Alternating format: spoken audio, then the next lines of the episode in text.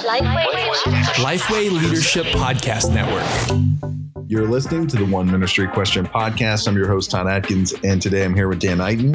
Hey, hey. And we're going to open up a can of worms today um, because I think we mentioned this a couple, an episode or two ago. Um, we were talking, and I don't know if I jokingly said something about MLMs, uh, but it it, it kind of came up. And when we were um, thinking about what uh, questions that we've gotten recently, it hasn't been too long ago that I had a conversation uh, with a pastor about MLMs in his church and what to do about them.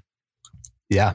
So that, that is today's question of what what do you do about MLMs in your church? Okay. So first of all, um, I would say it doesn't hurt if you're going through um, if, you're going through some of the essential documents and policies of your church, it's not a bad idea to have a policy on MLMs.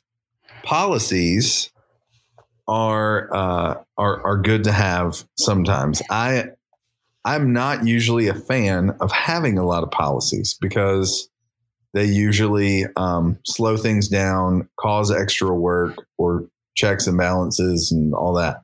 Policies are good when you have uh, when when you uh, need clarity on something, not because you're you have a response um, uh, a control issue or a uh, you're fearful of what might happen you know centralization usually happens as a church grows because you have more to lose mm-hmm. and so you start to you know draft policies and procedures and all that this however i think is one that might need to be in place simply because it it kind of protects your people and it gives you an opportunity to address something should that uh, should should the need arise. Yeah. Well, t- tell us, uh, explain just in case somebody's listening and doesn't fully even know what an MLM is. Can you explain in a nutshell what it is for us? Uh, it's multi level marketing. So, what you're thinking about uh, there is, you know, everything from milkshakes to makeup to essential oils. That's oh my goodness. One. Yep, lots of essential um, oils. Avon, a book, like whatever it is. Um, it is the idea. It's a pyramid scheme, really. Um, and the problem with any pyramid scheme is that it either you you either um, buy into it and it becomes who you are, and you go up the pyramid scheme and you tell people about the trips you get to take, or they see your pink car or whatever, or you're crushed by the pyramid scheme. It just seems like it's one or the other. Um, and so, you know, for for for those out there, you or um, you or somebody you know has been approached at one time or another to be a part of one of these um, or host a party or whatever it is. And that in and of itself is not bad. It's yeah. not that it, it's not bad unless it becomes um, just an underlying motivation of why people are getting into a group or serving or whatever.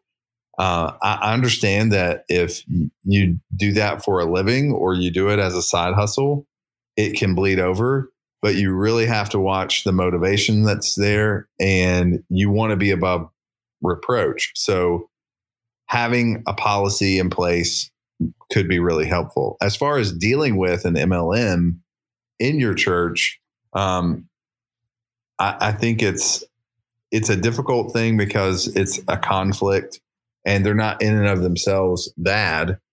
Um, and when you question someone's motivation, it can really be upsetting to them.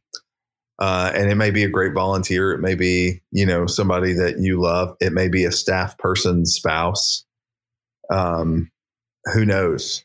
But it has to be addressed. The easiest way to address that is to go ahead and have a policy that's in place. Yeah, no, I think that's huge. I mean, I've I've got a lot of friends that that do MLMs, and you, if you've been on Facebook ever, um, you'll find out those friends from high school that are also on MLMs that are oh, hitting yeah. you up. Uh, so it is it is everywhere. If you don't think it's in your church, um, you probably just need to look a little bit harder. Um, but like I said, it's not a bad thing um, for somebody to do this. It's it does though affect when a motivation of a small group or expectations and and I think you know if the, areas where I've seen this worst is where a lead pastor's wife is doing an MLM and there is a sense of pressure for the church um, that I have to show up to this event or my spouse needs to show up to this event and probably buy something.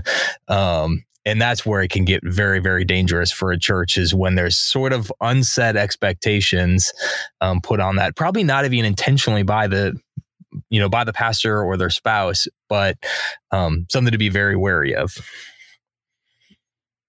Yeah it, it's just if it becomes the uh, when the motivation is more than just friendship or fellowship it, it's it gets it can get ugly fast because you have ulterior motives. You see people as you know an object uh, more than anything else. So it, when you, I, I really do think that you have to address it. One of the easiest ways to address it is by talking about evangelism. Mm-hmm. um, because that's something that if if you are you know selling your products more than you're selling Jesus, then there's there's there's something wrong with that, isn't there?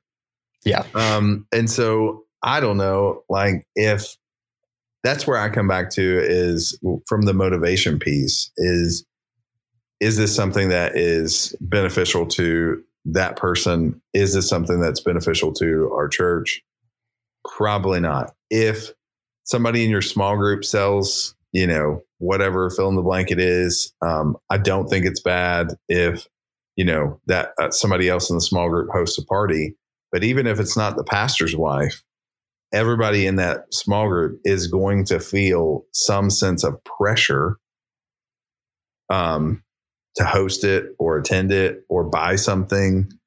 Uh, and then it becomes a, a, a cycle that can happen really quickly. So I just say you want to be super careful the easiest way to do that is to go ahead and have a policy in place so that um, and it, it, should be a policy that uh, comes alongside your leader or volunteer you know handbook or whatever it is that you show people when you're asking them to serve or lead in your church um, it doesn't have to be like you know multiple pages it's a mm-hmm. paragraph mm-hmm. yep guys it's not it, it's just something to give you a little coverage so that you know you can say hey our policy is not to endorse direct selling because of the ma- manipulative uh, marketing practices that it, it can produce. It makes people uh, into objects and you know whatever. I mean we don't want to damage relationships and we want to be above reproach.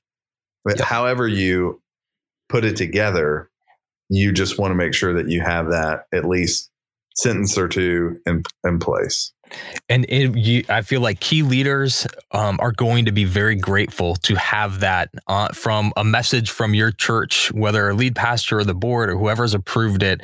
They can just point to that when somebody, you know, corners them in the lobby and says, Hey, I want you to announce this or I want you to promote this to a group of people. Like you can kind of easily point them to that document and, you know, that person feels they don't have to be the one that says no. It was the overall policy's already been set in place.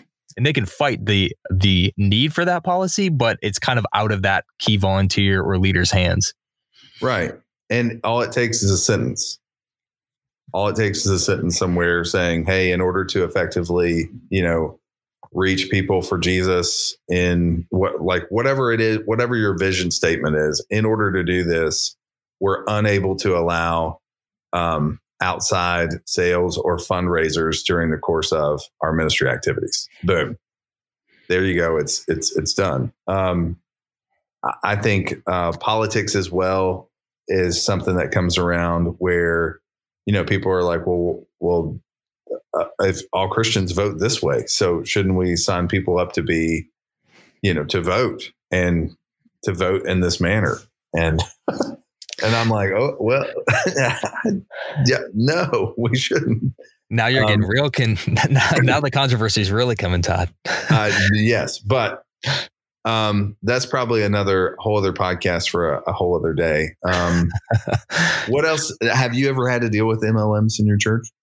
I personally didn't, but I did see other churches that had to deal with it. Where again, I, you know, I saw where a pastor's wife was promoting, um, you know, a business, and I, you know, heard from them about the pain of some people that you know felt pressure by that. Um, so it does it does happen and it's it's a tricky situation. Uh, feelings get involved um, you know money's involved. It, it can be really tricky hey there's nothing i mean you're gonna have everything from uh, you know contractors to real estate agents to what fill in the blank in your church and so there's always going to be an opportunity for someone to be selling, you know, their services in, in your church. Um, and we should be happy to a certain extent. We should be happy that we have, you know, quality uh, Christian businessmen and women uh, that that do good work, and you know, we we I think we want them to be seen as trustworthy you know, good at what they do because they do it as unto the Lord, all those things. So I'm not saying that, you know, there's no room for any of that stuff to happen. I'm just saying that uh, you should have a policy in place so that if it does happen or begin to be a problem, you can address it quickly. Yeah. I mean, uh, uh, you know, for my church, we started as a church plant. And when we started, there was one real estate agent and he was a good friend of, of mine and our lead pastor. And he probably sold a lot of people homes um, within our church. Um, but as we grew, we had three or four people. And, you know, I no longer could say, Hey, talk to so and so. It was, you know, there's a plethora of people. And, and I think showing favoritism over one person over somebody else is not, you know, our job in the church to do. Um, so that those those things are tricky. And I think just kind of saying from the get go, hey, we are not going to endorse certain people within our church as preferred, you know, preferred people to go to in a number of different ways. Right. So it's hard.